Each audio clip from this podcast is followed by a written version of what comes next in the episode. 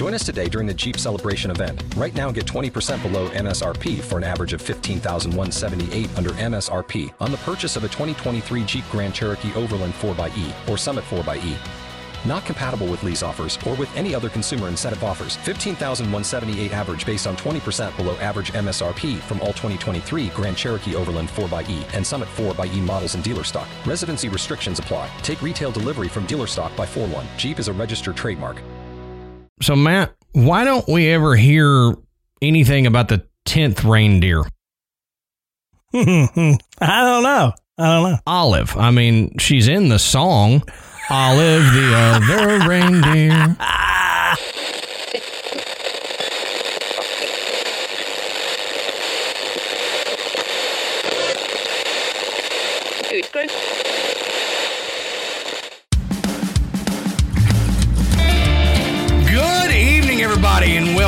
to the graveyard. Thank you for joining us tonight. My name is Adam. And my name's Matt. Now, pull up a tombstone or settle into your casket and get comfortable because this is Graveyard Tales. All right, everybody. Matt, how are you doing tonight, brother? Man, I am fantastic. Merry Christmas and happy holidays to you Absolutely. and to everybody else out there. So, Whatever you're celebrating, happy that. Yeah, exactly. Exactly. We can't name all of them and we try to be inclusive, so happy whatever you're celebrating. And we That's hope right. we hope this episode brings a little joy to that holiday. Um, on that note, thank thank you to everybody who sent in a story um, for us to tell on this episode. We had a lot more this year than we have in previous years, which is Oh, yeah. awesome. Uh, we love it. Um, if you don't hear your story, have no fear. It's not because we didn't like it. We just running out of space in this episode. Um, So we will use it in some other capacity if um, if y'all are okay with that. You know, I'll email you and make sure you're okay with it. But anyway, so Matt, why? I mean, everybody kind of knows what we're doing tonight. Yeah. But why don't Yeah. you tell us what we're doing tonight? Everybody knows what we're doing. It, this is the third annual Graveyard Tales Christmas special, starring no, no, actually, what what Adam and I are Starring doing, Jerry Garcia. Man, wouldn't that be awesome? it would be. but um we're we're resurrecting this Victorian tradition of telling ghost stories on Christmas Eve. So for centuries this this was a thing, you know, it's it's even in uh it's even in songs. Um you'll hear people mention things about ghost stories and um a Christmas carol, you know, is all about, you know, ghosts and things like that. And a lot of it is has to do with the the cold and the dark of winter and the time spent remembering lost loved ones and lost family um and and, and of course you know the time where the the veil is the thinnest Right. um, you know that that idea that you know this is the time of year where we are as close to the spiritual world uh, here in the physical world, Right. and so it just seems like a fitting tradition to tell scary stories. Right. And it's kind of due to the death of the old year and the coming of the new year um, with the solstice and the days stop getting shorter and start getting longer. So it's the death and rebirth thing. And Matt and I have always found that fascinating and wondered why we don't do that anymore. So once we got this outlet where we can do it, we're trying to bring it back. And we Yeah. hope you guys We- enjoy it. We decided to do it anymore. Yeah, right. There you go. so to kick us off here, um, we have a poem that was written by Patricia that I really like. Um, so I wanted to start off with this one. A poem. A poem. 'Twas the night before Christmas, and all through the land, time kept on shifting like hourglass sand. Ghosts were out prowling with ghouls on the run. Bigfoot and Mothman had plenty of fun. MUFON was busy recording each tale of alien beings with gray skin so pale. Carolers singing at every front door were missing the stories of horror and gore. And inside the houses so merry and bright, people told legends of terror and fright. And on the computer, the voices were loud as Adam and Matt told their tales to the crowd. Demonic possessions, the devil's backbone, hellhounds, and merfolk all played on my phone. We listen each Friday from Southern Land Hails, the best podcast ever called Graveyard Tales. Oh, that's awesome. Isn't it? I, I really like that. That was great. I love it. So Most thank- people tell you they wrote a poem and you're kind of like, okay. yeah, you mean the way I always used to tell the girls in school, I was like, hey, I wrote a poem, and then none of them wanted to hear it. all, all of the poems I've written, I, I can't repeat here. yeah, that's true. Maybe we'll put Matt's naughty poems on a Patreon one day. Yeah, wouldn't that be fun? yeah. Okay, so I'm going to kick it off um, with our stories. The first story we've got tonight is is from Ben. Now Ben says, "My name is Ben. I'm from a town called Bingham, Binghamton, New York. Well, I flubbed that in the first sentence. Growing up in the summers, my family would go to a cottage in Canada on a lake named Lake Dore. And in my third year, in which I was eight at the time of going up there, and one day I met these two kids, one boy my age and one girl who was five, I believe. I had not met the previous summers.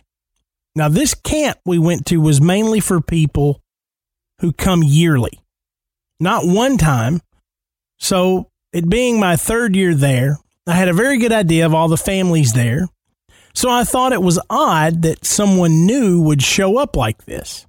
Now, I had met them at this community beach area they had set up for kids, and I remember them playing in the sand, and me being a very sociable child, I went and introduced myself. We instantly started getting along. Now, I would say probably the first hour, nothing odd happened. We just played, shared interest, etc. And then at one point, the boy asked me if I believed in aliens. Now, even though I was eight, I was always a fan of horror movies. I had a good idea already of what they were, and so I told the kid that I did because even at a young age, I was always fascinated about UFOs and such. For a while, the boy started telling me about a time when he saw a UFO. It was disc shaped with bright blue and green flashing lights and was very shiny and metallic with windows that were very small. For what I can remember, he said that he saw this ship many times and even remembered seeing moving objects through one of the windows. After a while, we stopped talking about that and did other kid things. When it started getting around time for dinner, I asked if I could come to their cottage after I ate, which they said no, and to just meet them back at the beach. I really didn't think anything of it, so I went back to my cottage to eat dinner. So after I went back to the beach, I, I never found them. I remember being very upset over this and went back home probably an hour after going back. That night around 2 a.m., I remember waking up and seeing these flashing blue and green lights out my window. I was confused, so I went out to the living room and I, uh, through the living room window, I saw the UFO, the same UFO the kid described hovering above the water. I remember being terrified yet excited at the same time. It then flew straight up into the sky, but it was so weird. The water was still, no waves or anything. I waited a minute, then ran outside and looked up into the sky. Then went back to bed. I could not fall back to sleep, but finally, tiredness took over and I fell back asleep. I remember telling my mom the next morning, and she passed it off as a dream, which, in fairness, it could have been, but I believe it was real. I'm 32 and I can still see that ship like I was eight again. For the next few days, I remember going back to the beach trying to find those kids, but never did. So one day I went to the park store and asked the owner of the campground if they knew them. They told me no one knew had rented any cottages in two years. Like I said, it was rare to see any new people, even in the years after. To this day, I've never seen those kids again, and I've never seen that ship again. I truly believe those kids may have been alien humanoids that were only visiting the area. To this day, it's still one of the biggest mysteries of my life, and I wonder if I'll ever see that ship and those kids again. Man, That's wild, isn't it? yeah. I mean, you know, it sounded like I kind of chuckled there at the end, Ben, but I wasn't chuckling at your story. I was chuckling because I saw where this was going. and uh, I was like, holy cow. I mean, those are those are those are wild experiences. I I think a lot of people have uh, have had experiences like that where you meet somebody and it's kind of strange, but not strange enough that you're taken aback. And you know, then you find out, well, nobody's lived in that house for 20 years or Right. you know, there wasn't anybody back there. And, you know, you hear those things and you're like, well, who did I just meet? Who did I just talk yeah, to? exactly.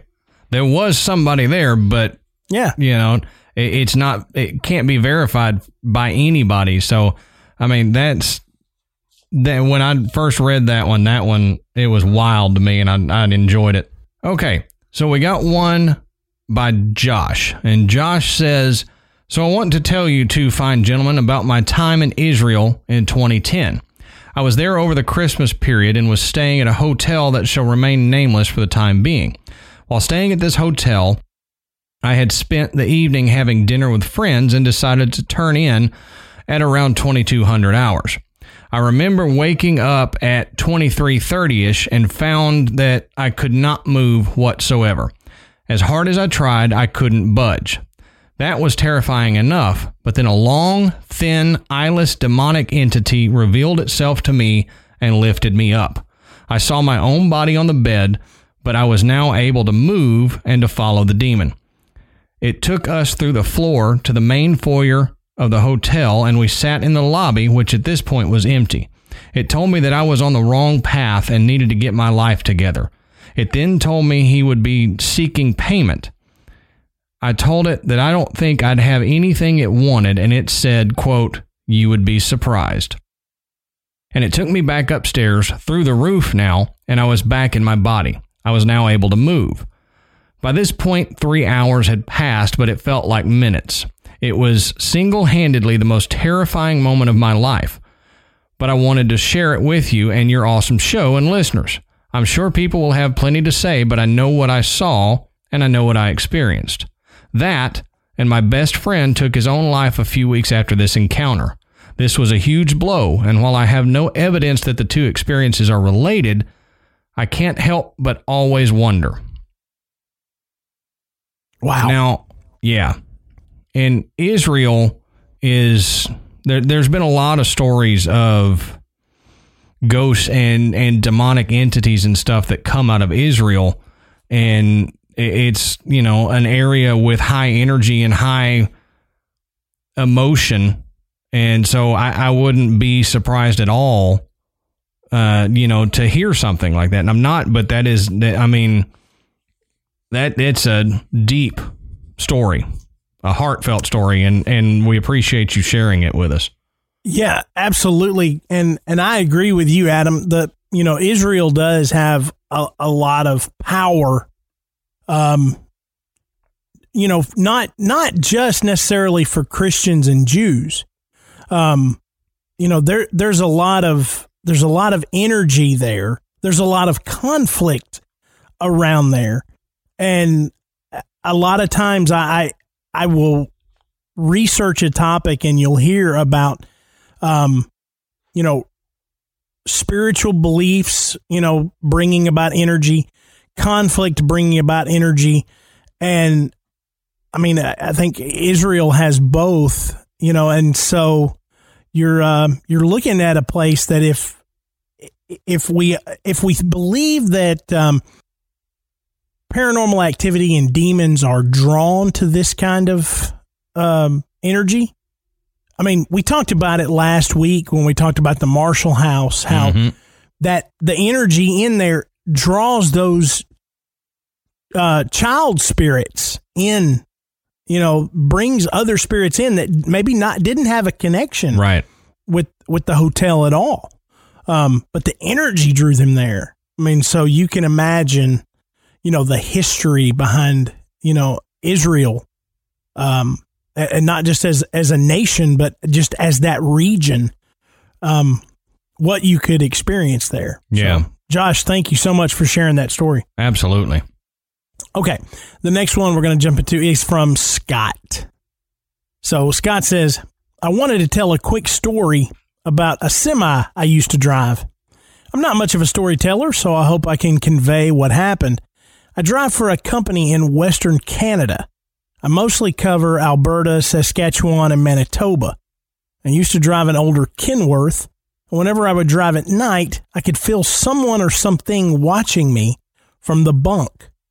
At certain times, the hair on the back of my neck would rise, and I just knew there was something there. It got to the point that I would always keep the curtain closed between the cab and the bunk. I had no feelings like that when I was in the bunk getting ready for bed or while sleeping. This went on for months. I got used to keeping the curtain closed and the feeling of being watched stopped. However, one night I forgot to close the curtain and that sense of being watched came back stronger. At one point, I had to check my passenger side mirror and I swear I saw a hand reaching out from the back. When I turned a little more, I saw it draw back into the bunk fast. I almost swerved into the ditch. I managed to safely stop and get out of my truck to collect myself. After a few minutes, I managed to get back in and check everything out. Nothing there. Two days later, I was in a truck and I have never had that feeling again. As a PS, I warned a new driver about always keeping the curtain closed while driving. He kind of laughed at me at first. Three weeks later, he said he understood now. He was getting the feelings when he left the curtain open. Now that's creepy Right. to me. I've had that kind of feeling before. And I, you know, I used to drive I used to drive back and forth when I uh, when I lived in Memphis. And I drove a pickup truck. Mm-hmm. And man, I would just get this. If I stopped and got gas, if I went in and got a drink, man, I double checked and triple checked the bed of that truck Oh yeah. because I was always scared there was going to be something in there. mm-hmm. Driving at night, you know, you can't see back there, and it's like, uh, well, and I, I love the fact that you know he, he it's kind of validated with the driver after him. yeah, You know, he Yeah. he warned him of it, and he didn't believe him. So it's not really like he, uh, you know, planted too much in his brain to make him do that because he really didn't explain what it was. But then the guy came back and validated it to him, which I think is great. And I mean, I really liked that one. That one was. Uh, that one was fun just because of the validation and the, the next guy after him Yeah. going, "Yep, I know what you mean. I, I, I got was it too." other guy, I'd have been like, I'd have been calling him, going, "Forget you, man! What you right. Why are you giving me this truck? get this truck? right. What you got in here?" Yeah. Take whatever you left in this truck. I don't want it. All right. So the next one we got is by Jamie. And she says, It all started in the mid to late 90s. My sister is 10 years older than me. She got married when she was 20, so I was about 10 years old. Her husband worked in the offshore oil fields. That's hard to say. The offshore oil fields. So he was working for a week or two at a time. I'd stay with her when he was gone, and they lived in a really, really old house in a rural part of Louisiana. The house was set in the middle of cow pastures and farming fields. It was so old that a bathroom had to be added onto it. Now, it was a very small house, maybe 900 square feet, and the house was shaped in a perfect square. It was a little odd in that, in order to get to any of the two guest rooms, you had to first go through the master bedroom. She says this detail will come into play a little bit later. I always had a creepy feeling in that house, just very uneasy. On the weeks that I stayed with my sister, I rode the school bus back to her house in the afternoon, and I was usually alone for about an hour and a half or so until she could get home. There were many times where I felt so uneasy I'd sit outside on the porch to wait for her, or I'd bring her two dogs in the house to keep me company. They had two Australian Australian cattle dogs or heelers there were times when the dogs would stare off into the distance in the house and they'd start growling and the hair on their backs would raise and they'd protectively get in front of me as if to protect me from something that I couldn't see. The really strange things started happening in probably 1995 when I was 13 years old. I can remember one afternoon getting off the school bus and instead of going into the house right away, I crossed the street, which was a dirt road, to get the mail. As soon as I reached the mailbox, I could hear the stereo in the house. It had turned on by itself and the volume was all the way up. I ran into the house, unlocked the door, and turned it off. That was just one of the many odd things that happened. There was one afternoon I got home and all the cabinets in the kitchen were open. My sister had these, quote, fancy towels on display in the bathroom, and every morning they'd be messed up. She'd always fuss at me and tell me not to use the fancy towels, and I always told her I wasn't messing with them.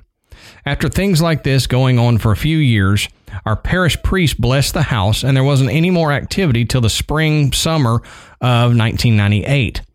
My sister gave birth to my nephew in February of 1998.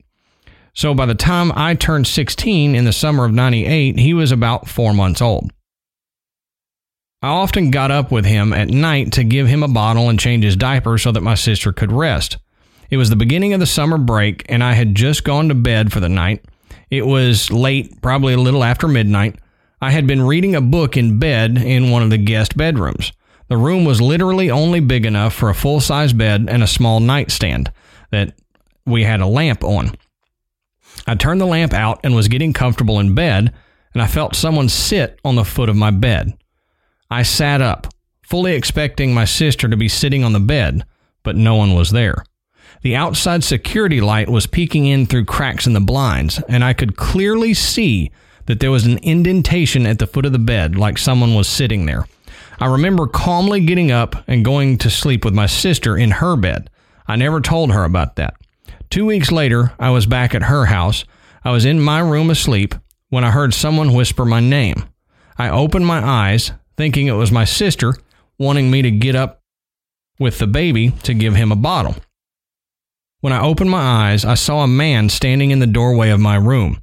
He was about five foot five or so, had on overalls and a hat, and had a long white beard.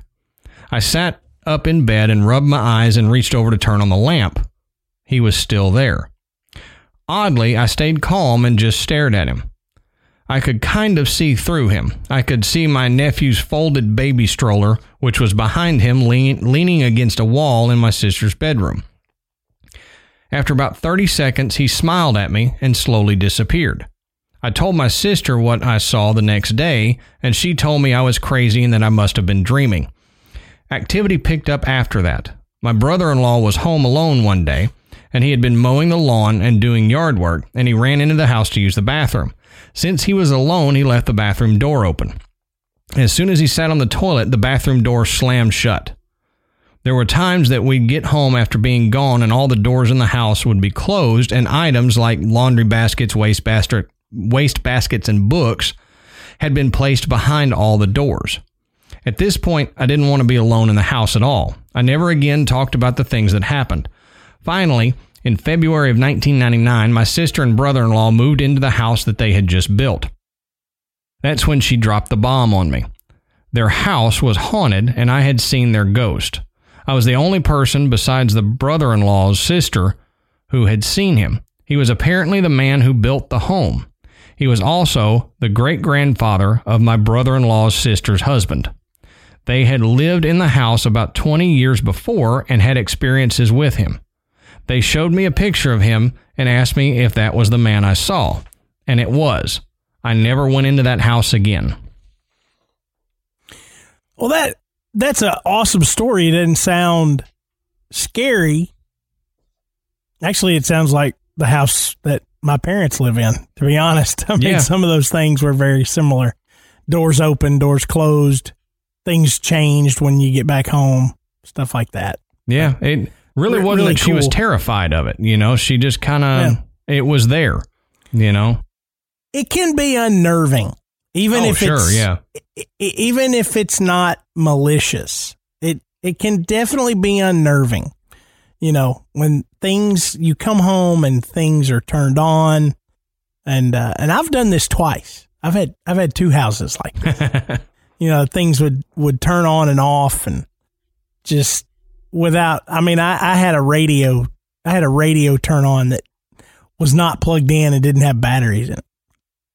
I mean, Which is wild. That's, yeah, yeah. You're like, I don't really know how this happens. So yeah.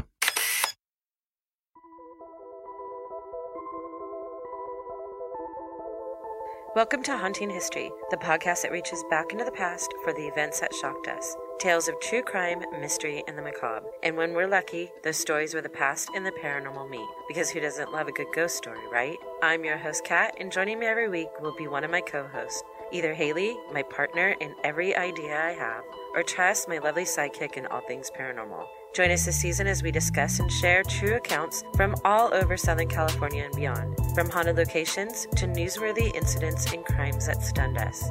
We will dwell deep and find the people behind the headlines. Be sure to follow us on Instagram, Facebook, and Twitter at Haunting History Podcast, and rate, review, and subscribe wherever you listen. Also, visit our website at hauntinghistorypodcast.com. Until next time, remember, the living are far scarier than any ghost.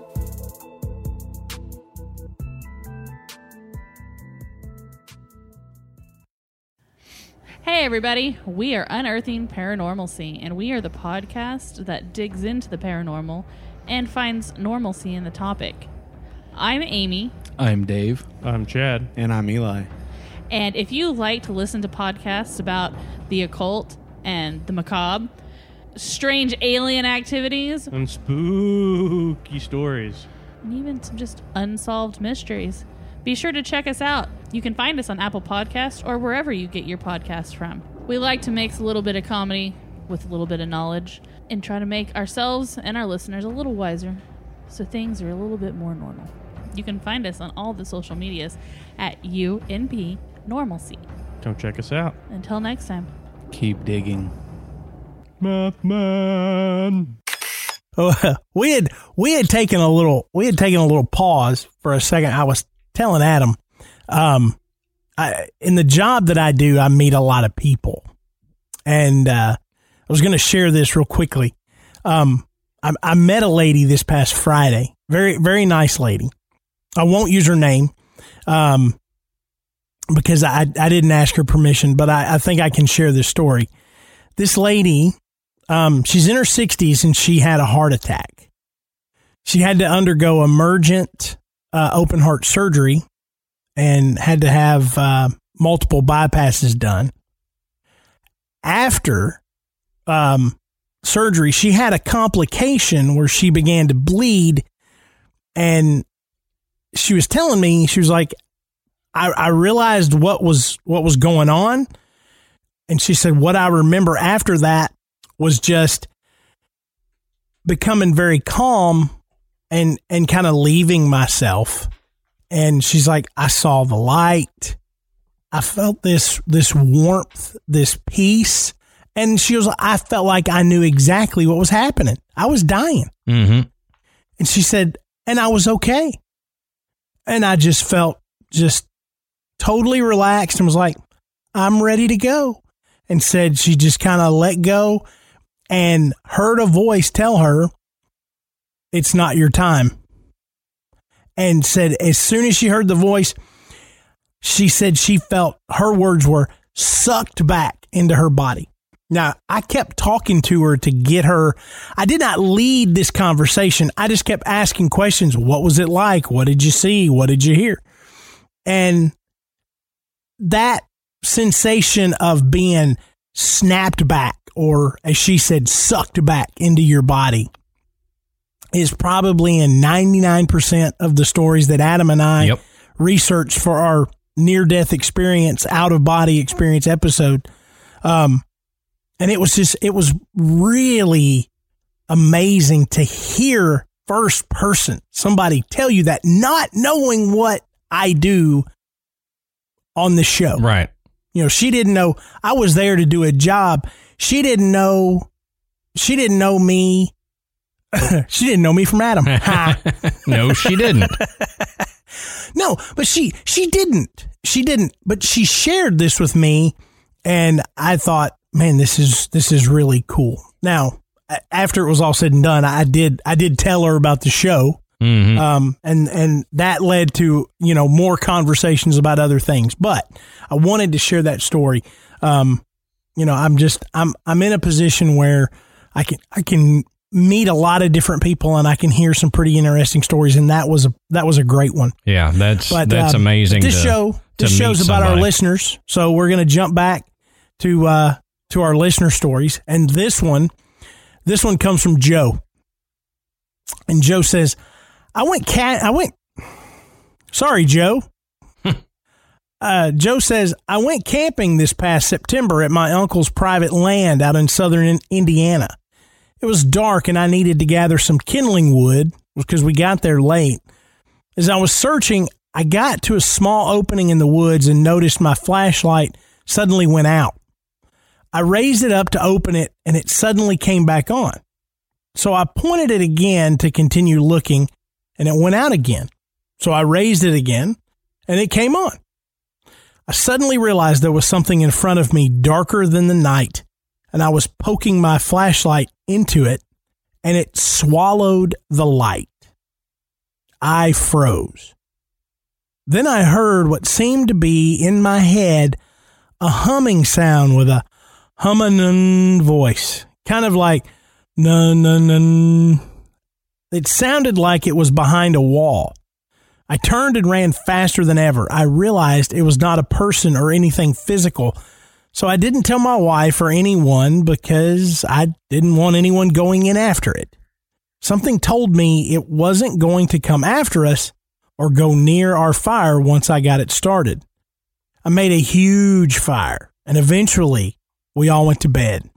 I had a dream that night of me at my childhood home and someone kept telling me, it's not here. This isn't the place. So I thought about what that could have been. Was it a shadow person? Was it someone in a lucid dream? Was it a traveler from another dimension? I have no idea, and I hope I never see that again.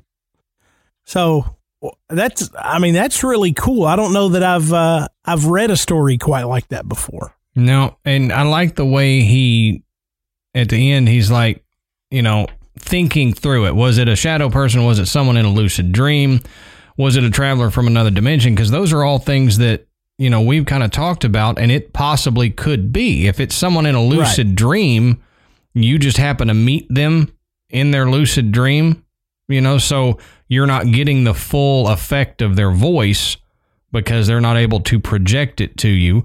Or if it's someone from another dimension, it could be the same thing. You're Yeah. the you know they're fairly translucent and you know transparent and you're able to walk through them and and everything but you know they're there and you can hear them it, it's it, it's pretty wild i like that one Yeah, or maybe it was a portal, or Yeah.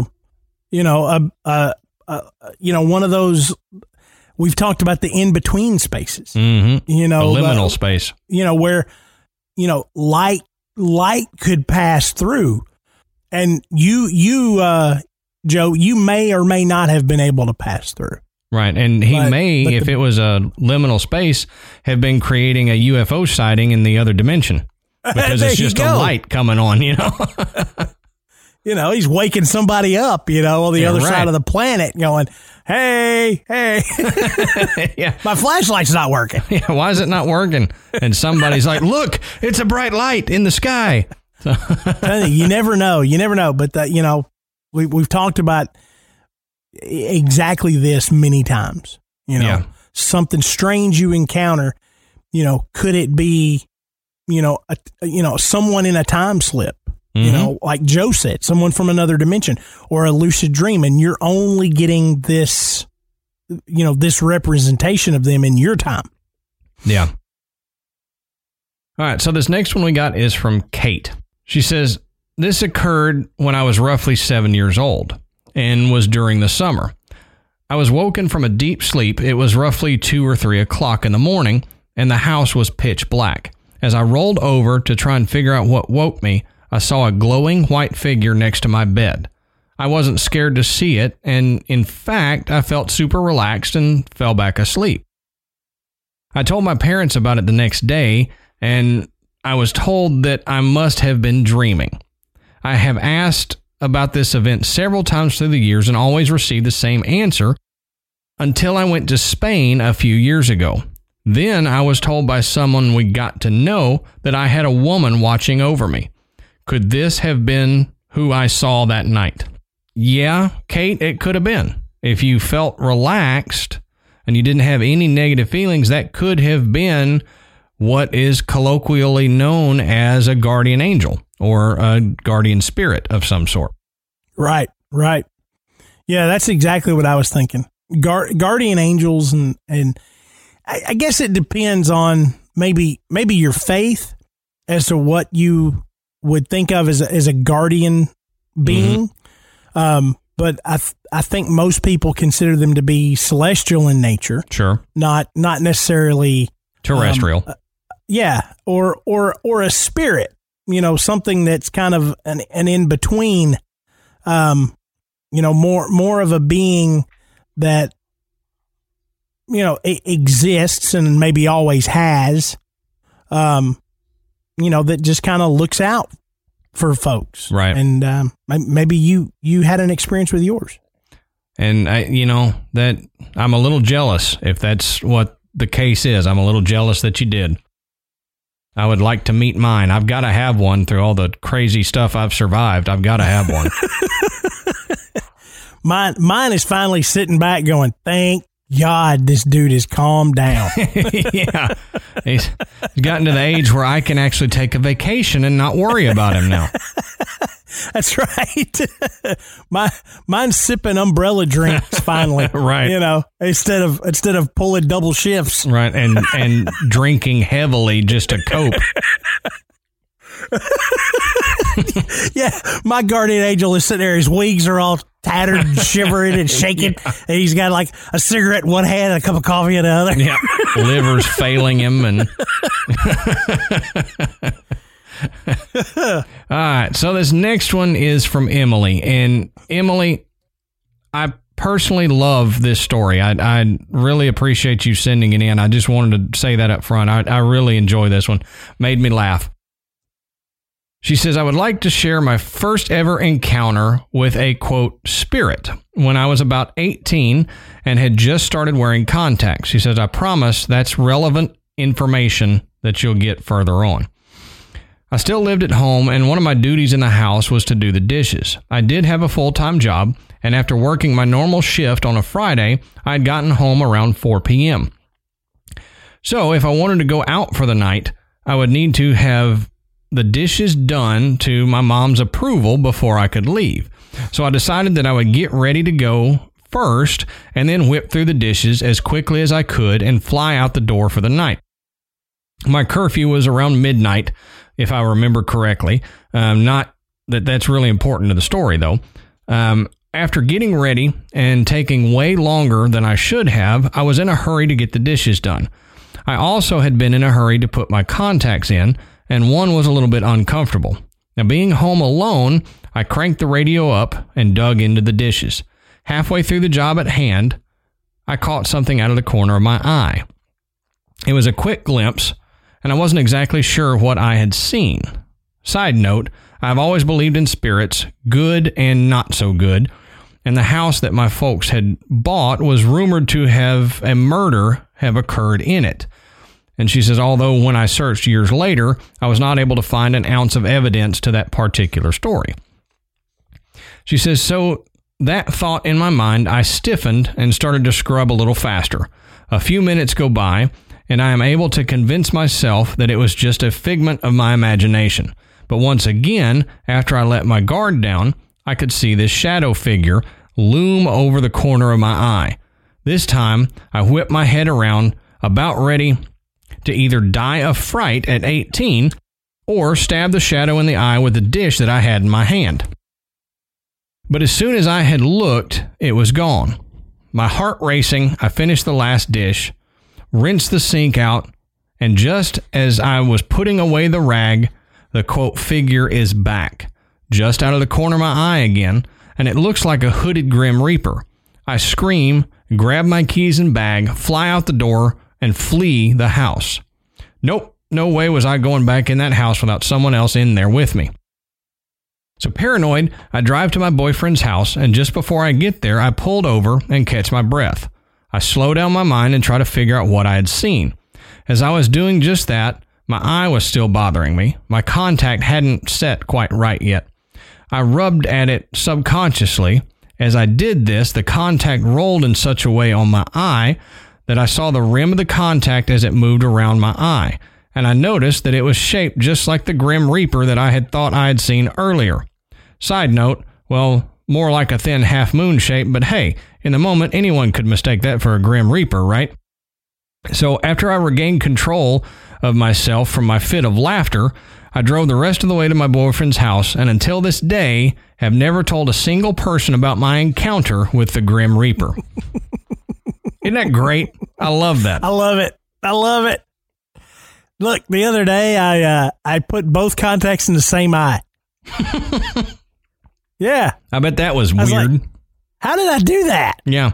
Did you see a Grim Reaper? No, but I had X-ray vision in that eye. yeah. Oh, that's great. I love that story. Yeah. Okay, so our our next story, our next story is from Katie. So Katie writes, "Here is my story. I am from Indiana, and I grew up in a ranch style home on a half acre of land. The style of home is somewhat important to get a better understanding of my story.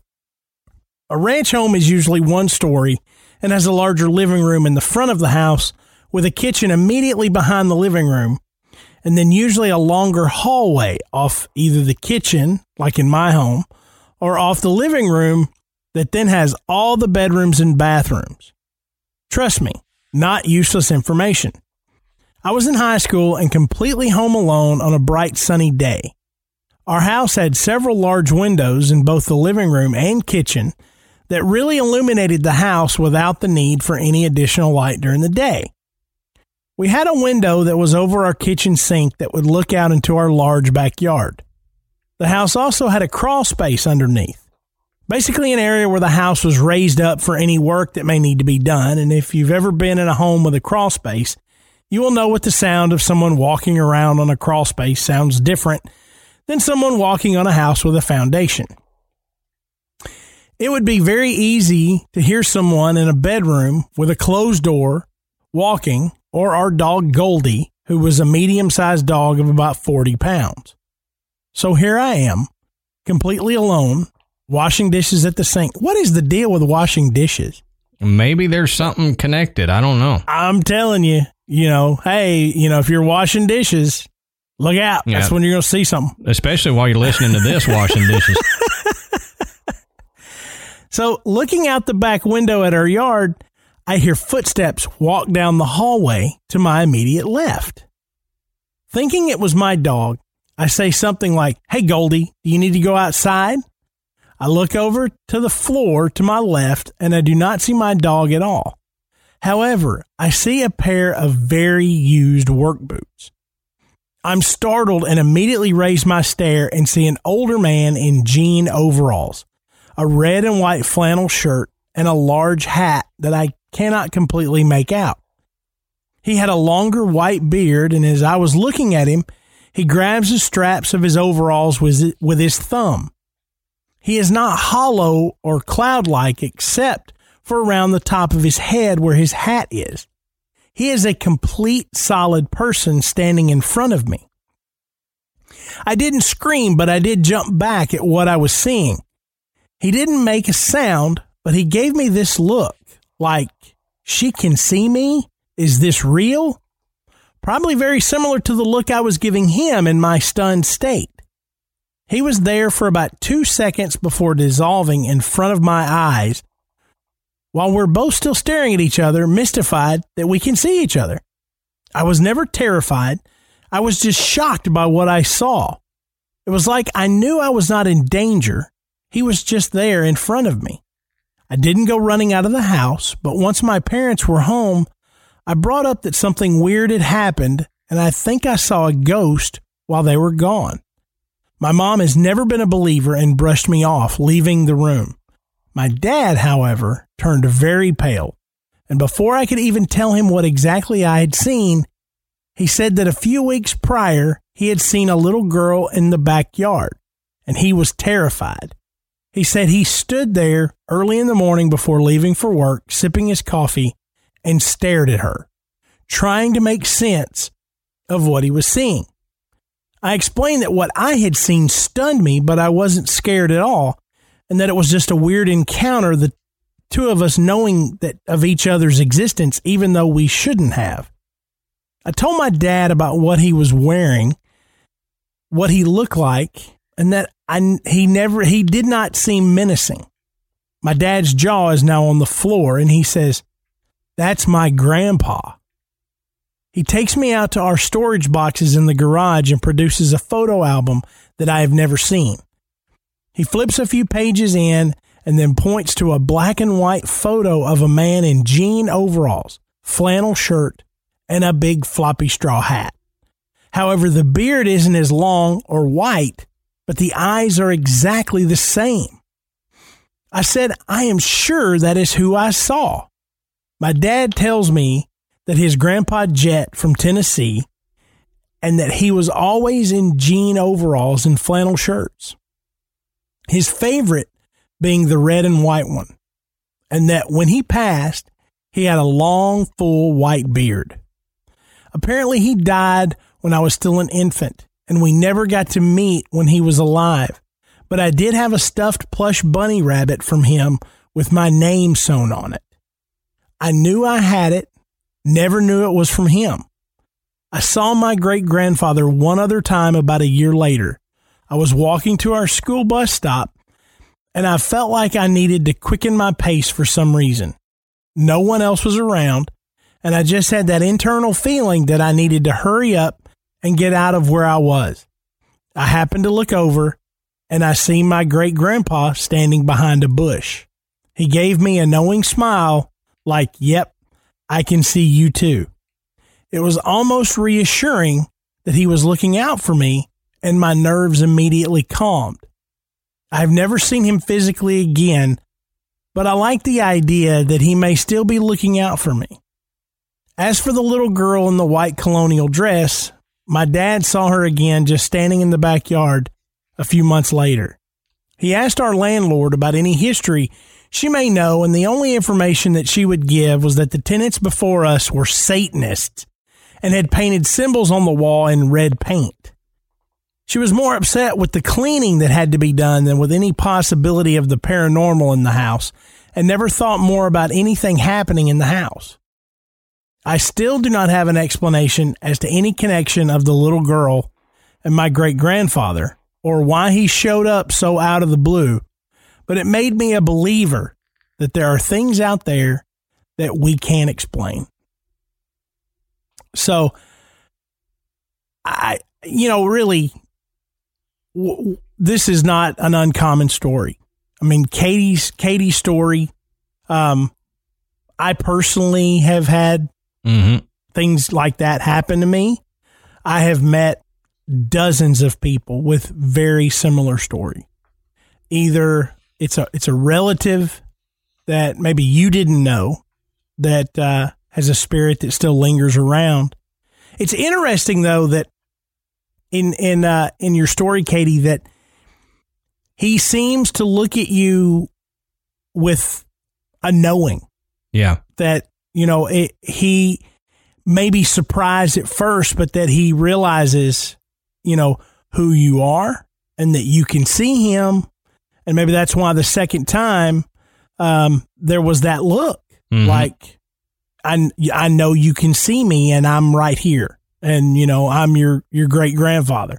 Yep. Um, you know, and and a lot of times we'll we'll talk about um, stories where people see spirits and and it's difficult for them to generate enough energy to physically manifest. And they may have always been there, but there was no way for them to reach out or indicate that they were there at all. Right. Um, but it's funny when you when she's describing her house, I was like, "Yeah, it's my house. it's it's my house twice actually. I you know the house I live in now is very very similar in floor plan and style to the house that I used to live in. Um, but uh, the house that I used to live in had a lot of stuff going on. Um, and yeah, the footsteps and everything had a crawl space, so I know exactly what Katie is describing here. But uh, really, that's a that's a great story. It's a it's a heartwarming story. Yeah, it really is. Yeah. So our next story comes from Nikki, and Nikki, this story is one of the reasons why I find children creepy. So. So, Nikki says, My story is more on the subject of receiving messages from beyond the grave, I guess is the best way to put it. My daughter, aunt, and grandmother all had cancer at the same time, different kinds though. Around Christmas time in 2006 is close to the time my aunt passed away, about three days before. So they always say that children that face trauma or health issues can be more susceptible to special abilities. I myself have always received messages, but more so in my adult years than anything. About a week after my aunt passed away, I was putting my daughter to bed. She was three at the time. She was still in cancer treatment and a survivor. She and I were very close to my aunt. When I was putting her to bed this night, my daughter looked up at me and had this smile on her face that didn't look like her own. She looked up at me and, with this kind of smile, said, You don't have to worry about me anymore. I'm fine. I love you. Then my daughter snapped out of it and said, I love you, Mommy. Good night, and went to sleep.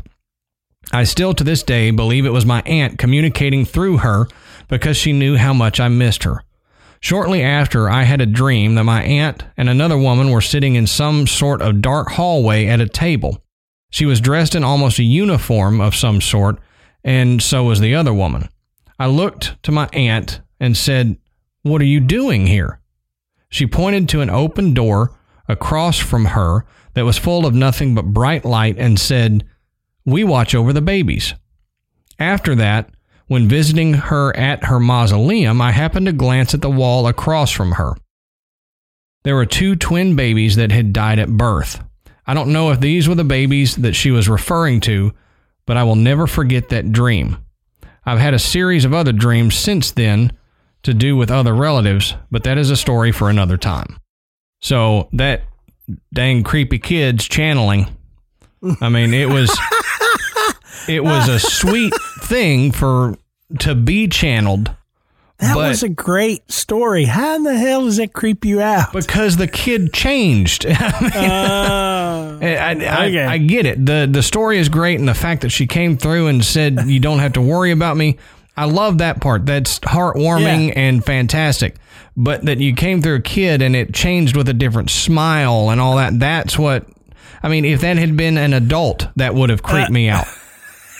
You know, having having facial expressions change or voice change is creepy. I love it. I love it. That is hilarious. Okay. Moving on. All right. Our next story comes from Paulette.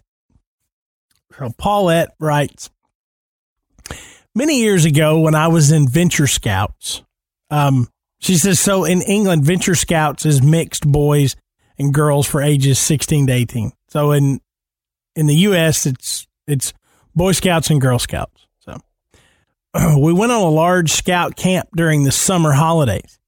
It was a large gathering of scouts and cubs with the venture scouts helping to organize events, cook, etc.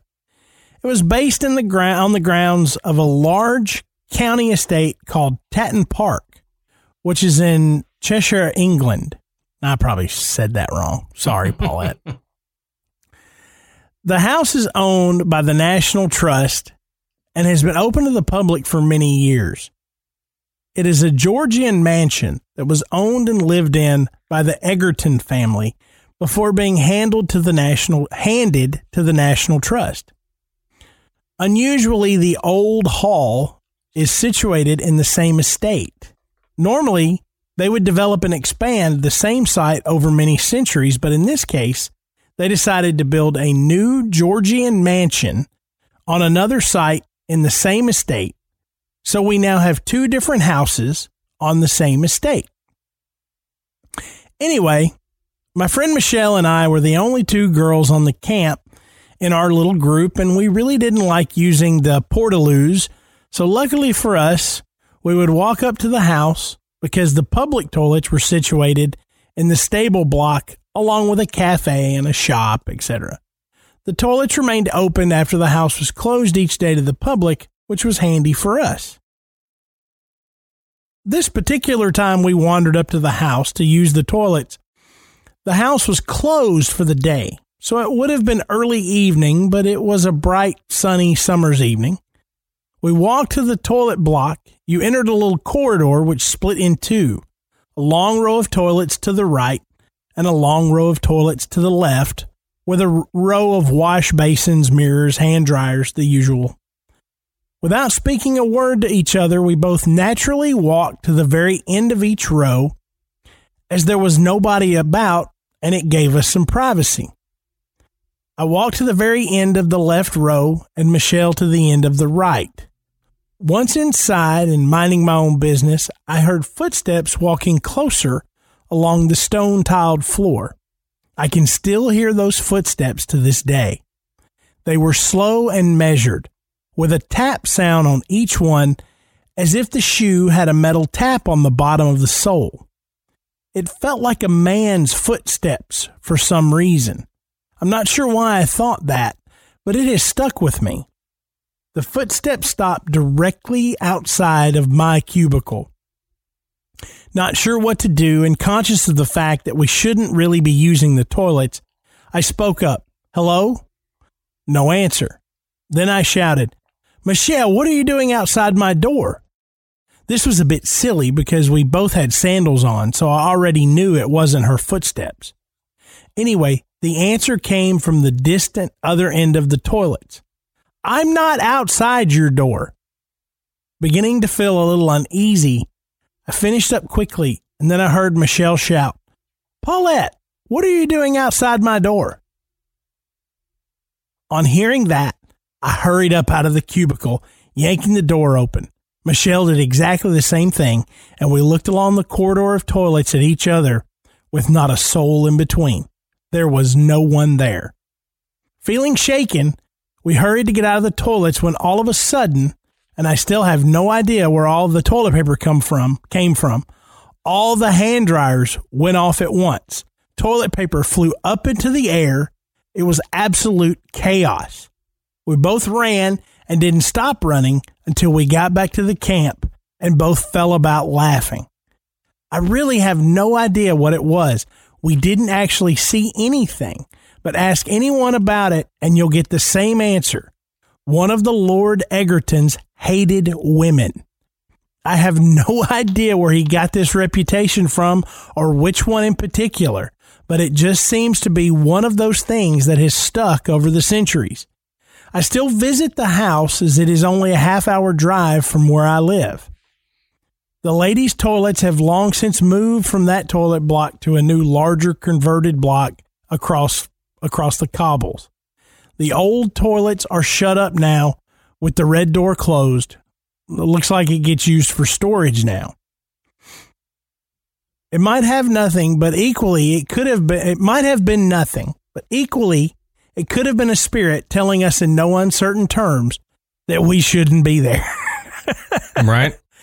it's a it's a toilet paper bathroom rating, you know. Yeah, it, it could It's- have been just a prankster spirit trying to TP you.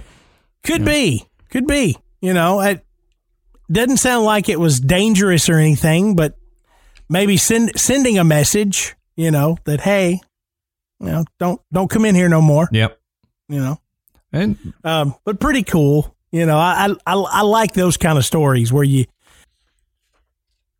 you know, no nobody's hurt. You don't get all that scared, but uh, you know, it's definitely something that you can't explain. Yeah, exactly.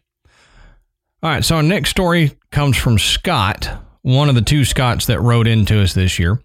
Um, and Scott has written in last year as well. Um, he says, I had written in before with my experience at Ford's Theater and the Antietam battlefield. I had another one and I thought you guys would like it.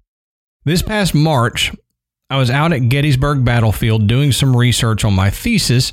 When I walked onto the battlefield with my camera, I told the spirits what I was doing, and if they wanted to be known, it was okay. Nothing appeared on my footage.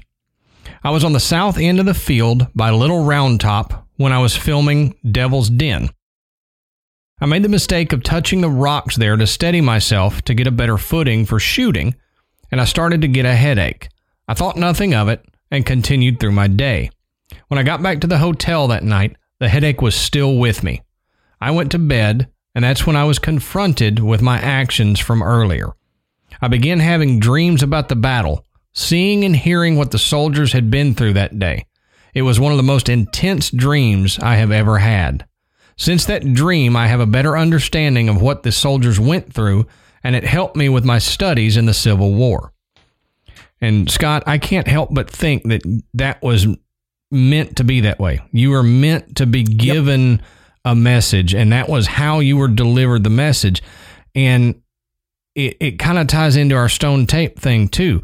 The rocks at Gettysburg would have held a lot of this energy, and that was the way that they passed it on to you so that you could understand their trauma and their experience better than had you just been taking pictures and filming. Yeah, absolutely. And there's there's a lot of um, there's a lot of mediums out there that can pick up, you know, feelings from touching objects.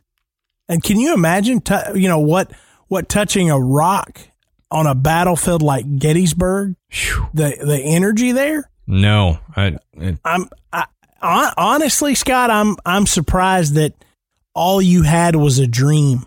You Yeah. know that you know that you, you and and you might have this may have been all you wanted to share, but um, you know, Adam and I have talked to folks who have who have done this kind of thing, and um, the the experiences that they have just linger on. You know, they they get such an energy that it almost you know it can almost consume them mm-hmm. um, you know, to the point that you'll you'll hear a lot of uh, psychics and mediums talk about not wanting to touch certain objects because of the energy associated with them. right, right. So, um, really, that's that's a great story, Scott. Thank you so much uh, for sharing. Our next story comes from Liz, and Liz says, "My name is Liz." Hi, Liz. Because what else? What else is she going to say? Right. and she says, This is a story from my mom. My mom was 15 years old in 1969. She found herself jolted awake one night.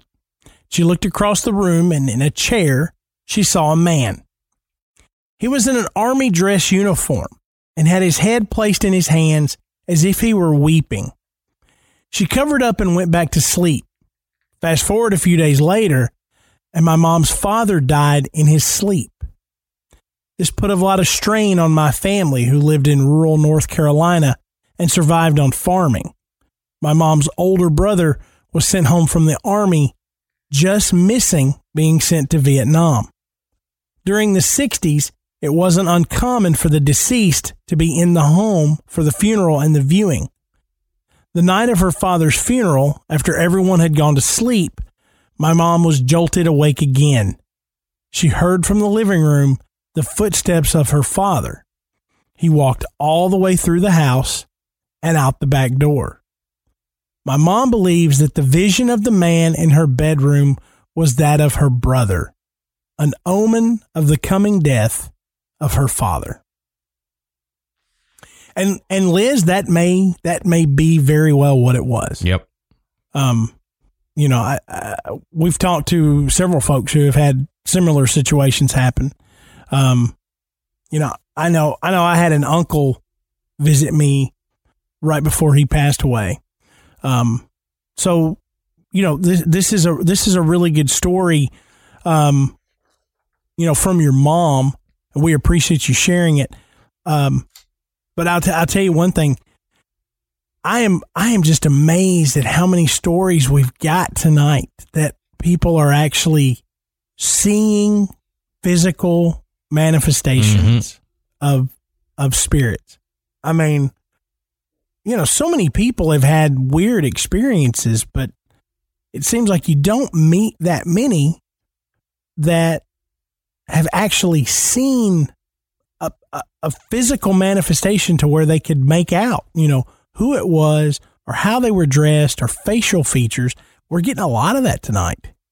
Yeah, and I mean it's great because it it's great to hear the stories of, like you said, seeing the physical apparition or spirit or entity um, rather than just getting a feeling.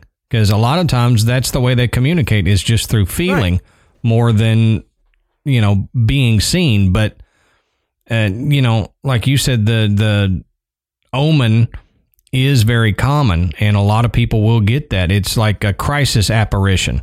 You get Right. shown something in a moment of crisis, and uh, I mean, I think those are very powerful. Those are things to be aware of and to keep in mind. Yeah, yeah.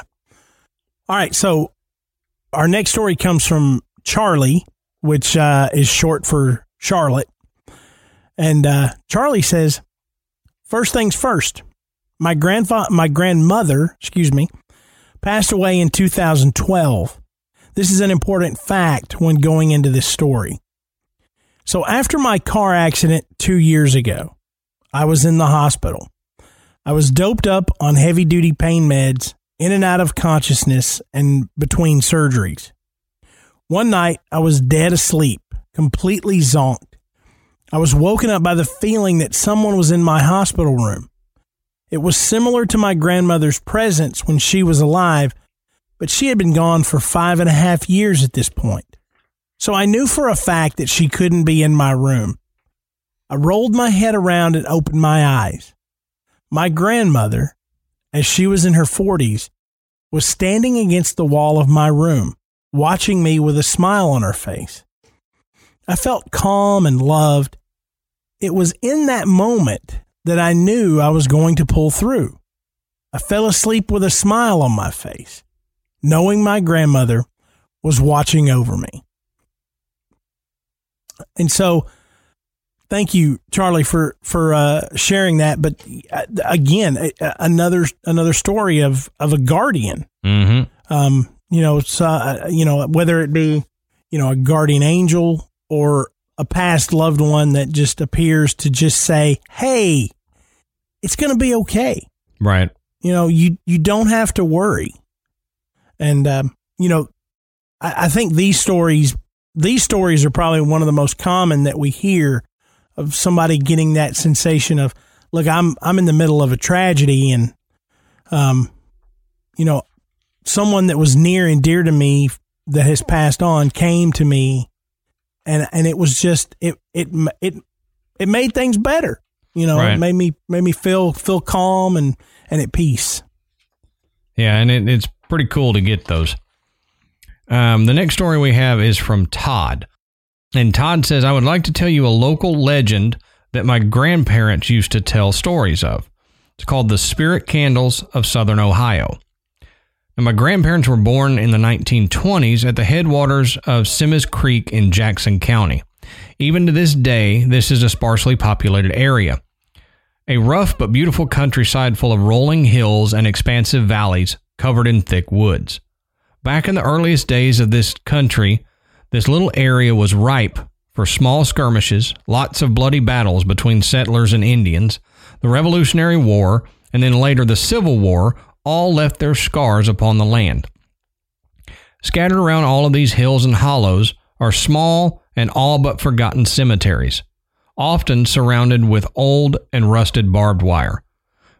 This barbed wire has fallen and grown into the trees, Most of the graves are marked with just a stone, although occasionally you might find one carved and decorated, dating back to the Civil and Revolutionary Wars or even beyond. And so the legend goes that these poor and forgotten souls sometimes become restless. It is said that when the moon rises full, or on Halloween night, when of course the veil between the worlds is at its thinnest, that the restless spirits rise out of their graves. They follow ancient and forgotten trails across the hills and hollows, searching for a destination that only the dead can remember. And they carry with them little candles to light their way. The light from the candles burns a ghostly green. If you happen to be out in the woods on one of these nights, you may very well see the little green lights. If you happen to encounter these lights, it is said to stand back and allow them to pass on their way. In doing so, they will not bother you. Never stare at their bloated and emaciated bodies or look them directly in the empty sockets that used to be eyes. Do not talk to them, approach too closely, or try to hinder their path, or they will follow you home and give you your own little candle to carry. So if you ever find yourself traveling in the woods around Symmes Creek at night, beware and heed the spirit's light of southern Ohio. Uh, that's pretty cool. I like that one. I have never heard that. Yeah. That's, uh, that's a that's a cool story. I can't believe I hadn't come across that. Yeah, I, I like those little uh, tales like that from small towns. All right, our next story comes from Jeffrey. So Jeffrey says in quotes, "Ball lightning?" with a question mark. The house I grew up in was in a brand new subdivision in the south part of High Point, North Carolina. The little community was called Allen Jay. We moved into the house in 1972. I was five. It was a ranch style house, probably a thousand square feet. Being a ranch style house, it had it had that hallway all the rooms led off of. I was I was an only child, and my parents and I had the two rooms at the far end of the hall. The very first room you would come to on the right, heading down the hall, was empty when we moved in. And this was a time when the economy was tight, and both my parents were just hardworking, blue collar types. So it's with the economy in mind, I'm sure that they accepted a bedroom suit from my mom, mom's recently deceased aunt.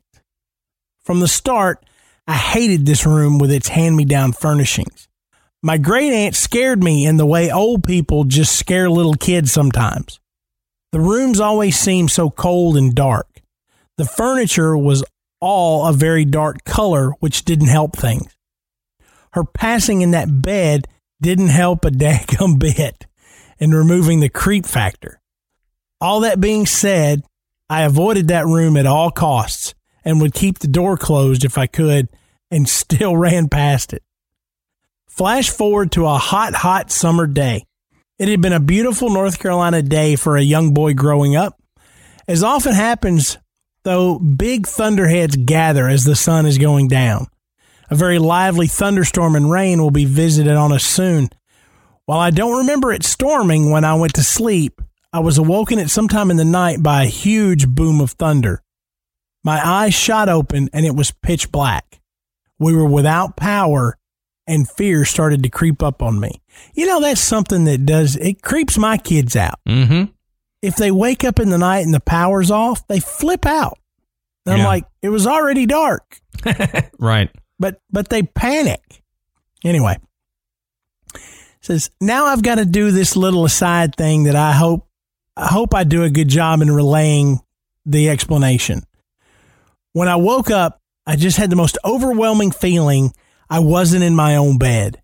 My mind had convinced me that for some reason during the night I had been moved into the spare bedroom. In the dark, I could neither confirm or deny this. There was only the sickest feeling in the pit of my stomach that I was laying in the bed that a creepy old woman had died in.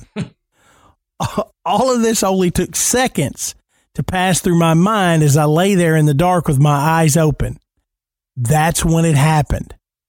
From left to right, before my eyes, there passed the disembodied, flickering flame of a ghost candle. But there was no candle, just the flicker of the wispy flame slowly passing before my eyes. I screamed. I've likely never screamed since like I did at that moment. The flame was gone, and I was again alone in the dark, and my heart raced. Mom and Dad rushed into the room with a flashlight. I could see my surroundings and was, was relieved that I was actually in my bedroom and not the creepy room just next door. But I was still horrified about that candle. While Mom and Dad calmed and reassured me, those flames were indeed those still present in the room. Some danced and rolled across my covers and onto the floor. I remember some traveling up the walls. Some just glided through the air like the one I saw first. Mom saw mom saw them and it freaked her out, and I could see it in her eyes. Dad was seeing them too, but he played it cool and was in denial. After a few minutes, they all dissipated. These flames didn't burn or otherwise damage anything they had come in contact with. There was no sizzling sound or sulfuric smell like has been reported with ball lightning. I'll never forget the experience. It's the single most horrifying experience I've ever encountered, and I hope it never gets topped. That bedroom furniture eventually got sold, and the room became the den. I like it much better, but it took a while for that creepy feeling to go away. I bet. Yeah. and I like Now- this story. Now I'm I'm not familiar with with ball lightning all that much, but I, I don't know if it acts like this.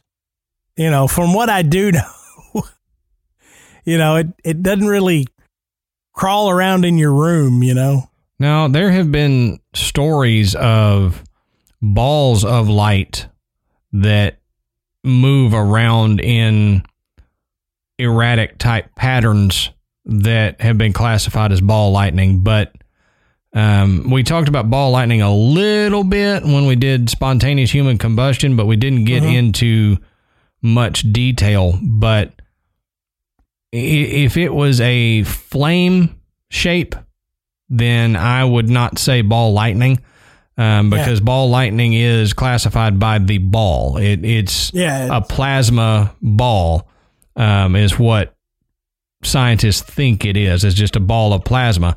Now, had it been a ball, I would have said with the atmospheric conditions and, and the power going out and stuff that there was the ability for ball lightning to occur at that point. But it being in a flame shape, I really believe that this was a disembodied flame or, or a spiritual flame of some sort rather than ball lightning. yeah. And how cool, Jeffrey, is it that your parents saw it too? Yes. Yes. Validation. I mean, you know, I mean, you know, so you can you can you can tell yourself this was not a dream. I wasn't hallucinating. Right. I didn't just scare myself. You know, you have two other people, right. adu- and adults at that matter. For for I mean, for a child to experience something like this, and to have adults confirm it, man, that is that is powerful. Yes. Yes. You know, so That's a great Yeah, that's- story. it is a great story. I love it. All right. All right, so our next one comes from Nicole. And Nicole says, I recently visited Las Vegas for the first time. My husband won an award for his company, so we were gifted with the trip. I've never been interested in going to Las Vegas because we aren't gamblers and live in the San Francisco Bay Area, so we're not short on great entertainment. But someone gives you a free trip to Las Vegas, you go. She says, We stayed in the Mandalay Bay Resort, the same hotel and floor a shooter opened fire on a crowd of concert goers at a music festival in 2017. Now, there are still bullet holes in fabric fence and chips on the sidewalk you can see as you walk past. Now, she says, I'm not gifted in any way, but I feel the energy as most of us do, I think. It's heavy, black, and sad. The area is beautiful and opulent, but it can't hide the pain that's still there. And Matt, we've talked about that. You have experiences like that on a property, you're going mm-hmm. to have energy stick around. She says, My experience happened directly across the street at the Luxor. We were given tickets to see the Titanic exhibit.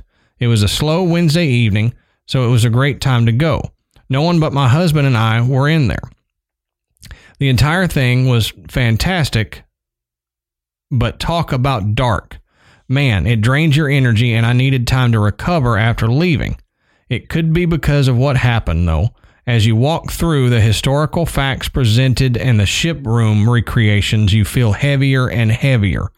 I was in the room where a huge side of the actual ship, maybe 40 foot by 20 foot, was taken from the ocean floor when I was overwhelmed with loneliness. I am an introvert and I'm never really lonely. This felt devastating, and I sat down on a bench that was provided in the room. For some reason, I didn't sit in the middle of the bench, but off to the right side. I was there for about two to three minutes just looking and gathering my thoughts when I felt weight being lifted off of the other side of the bench, like when someone is sitting next to you and gets up to leave. I tried to ignore it and went into the next room. The open room was empty, so I walked over to a glass case that held personal items from real people taken from the wreckage. A woman's sewing kit, a perfume oil kit from a perfumer, a pipe, and things like that. Since it was taken from labeled trunks, you could read the names of the people that items belonged to all those years ago. I need to take a quick break here and tell you something that is important to the story. I have very long, thick, heavy hair. My hair does not move easily. It takes a gust of wind to move it and two hair bands to hold it. I am leaning over the case, and a good amount of my hair was resting on the glass. I started to feel lonely again, and I felt my hair being softly and slowly pulled over my shoulders to my back. It felt familiar and intimate. I looked down to the space my hair previously was covering to see a barbering kit belonging to a man named Gerald. In it was a comb, a brush handle with the bristles disintegrated from the salt water, a blade, and shears. I just stood there, still leaning over the glass in shock. I said out loud, Gerald, you're not alone here. I didn't know what else to do or say. My husband then walked into the room and asked who I was talking to, since I was the only one in the room that he could see. Man, that's cool. I Yeah. love that. And there are so many things that have happened in tit- the Titanic exhibit because of Oh, that yeah. energy. And, you know, so you've got multiple places of high energy there. And I, I, I'm not surprised at all to hear that you had an experience at a Titanic exhibit because it's just, it's a massively powerful traumatic experience that happened to so many people. Mm-hmm. Yeah, absolutely. Absolutely. I never got the chance to go to that exhibit. I would love to. Yeah. Pretty cool. That's a that's a great story. Great story. All right. All right, so moving on. Uh, our next story comes from Lisa. And Lisa says that this is really my sister's story, so I'll recount it as best I remember. When my older sister was in her early 20s, she was sharing an apartment with a friend. For some reason, they had started messing around with a Ouija board, as 20 somethings like to do. Not this one. she started using it by herself and got really good at using it. There were two primary spirits that liked to show up, and they called themselves Axe and Rufus. Axe liked my sister so much, he moved off the board and into her bedroom. She said she couldn't turn on the bedroom light, as every time she tried, the bulb would pop. She also said her room was always cold. She wasn't comfortable, of course, so she started sleeping on the couch and would use a flashlight to find her clothes in the bedroom. One day, she and her friends were messing around with the board. Her best friend, being the brilliant young man that he was, placed an open Bible on the board and challenged Rufus to show himself. There was a party coming up that they had all planned on going to, and Rufus communicated to them that her friend would not be at the party, but he would. Well, the day of the party rolls around, and her friend had come down with tonsillitis. To say the least, he too he was too ill to attend the party. My sister woke up from her drunken stupor after the party. Her friends told her that Rufus had been there. Apparently, some friends were coming down from Memphis for the party and had stopped for gas. A young man struck up a conversation with them, and the subject of the party came up. He said he was headed there too and asked if he could catch a ride. They agreed and off they went. By the time they got there, my sister was apparently passed out somewhere. Rufus mingled for a while, asked about my sister to some people, and then disappeared from the party at some point. No one ever saw him again. To say the least, she was slightly freaked out. Her friend recovered and she swore off Ouija boards. Yeah. Yep, good plan. All right. So we're n- we're not going to go on our big tangent, but this kind of stuff is why number one why you don't use a Ouija board, and number two why you don't use one alone. and number three, why you don't tempt anything with a Ouija Ah, board. That's right. Yeah. That, no, not a good idea. Taunting is Not not, a a good good plan. Yeah. I mean, now, listen, everybody has their own opinions on these things, and we get it. But, you know, whether you believe in it or not, whether you think it's a game or not, it's best to just let these things be. Mm-hmm. Trust me. Right. So, All right. So our last story comes from Brandy. And Brandy says, I'm going to tell my boyfriend Isaiah's story. One of my friends from work showed us a fishing spot that no one except his family knew about. It's a really secluded spot surrounded by thick woods and has a bridge over a section of it. One night, my boyfriend went there by himself, which he had been many times before. Um, he just took his pole, tackle bag, bait bucket, and a hunting chair because it was a hike to get there.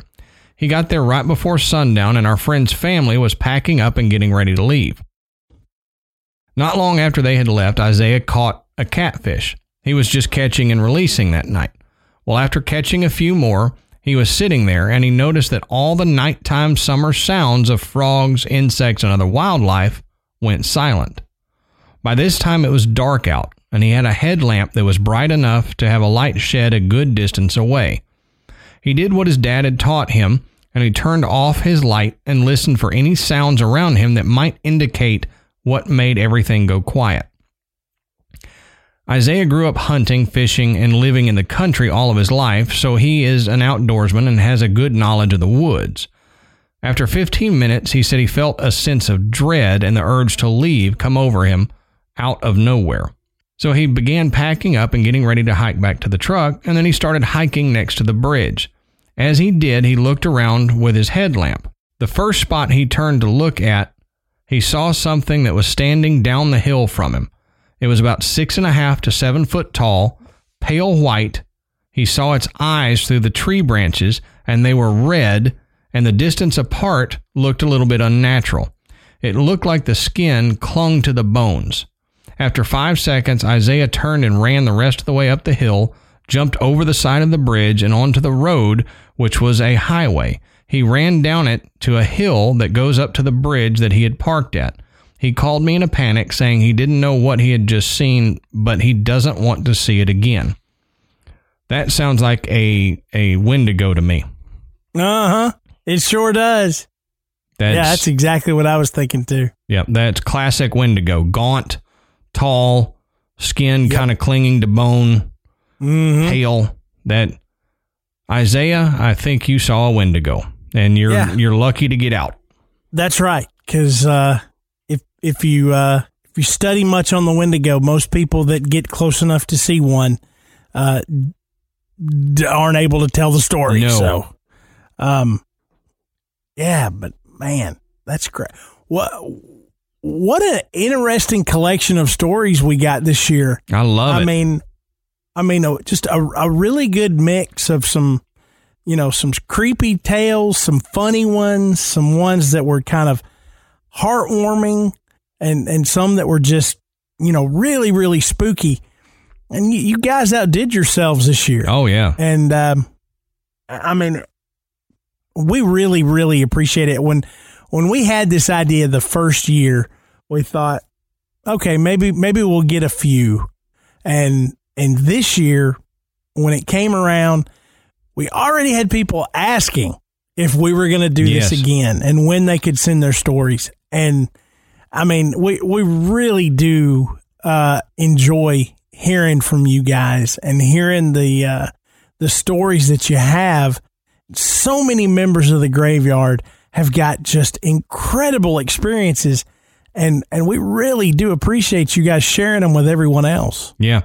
And we have some more that we'll be putting up on Patreon um, for our patrons out there that we just didn't have time to fit into this episode. So, Yeah. uh, you know, if you have an experience and, and want to get this in, you know, type it out and uh, I would wait to send it to us because it'll be a year from now that we do this again and I will lose the email. Yeah, we'll lose it. Um, so hang on to it and just know that we will be doing this again next year and send us your story then if you want to get in on this. And we appreciate, like Matt said, everybody who sent it in. And we appreciate you guys helping us revive this tradition and get it to be, you know, a thing again. We we want to start this and and keep it. Well, not start it, but we want to keep this going. Um, so we couldn't keep doing it without you guys sending us your stories. Yeah. Yeah. And this is uh this is our last show of the year, isn't it? Mm-hmm. It is. Yeah. So uh thank you guys so much for a, a really great 2019. Oh yeah. Uh, Adam Adam and I are looking forward to 2020. Um, we've got uh, we've got some big things coming up. We've uh, we've got one one live show already on the calendar, and we've got another one in the works.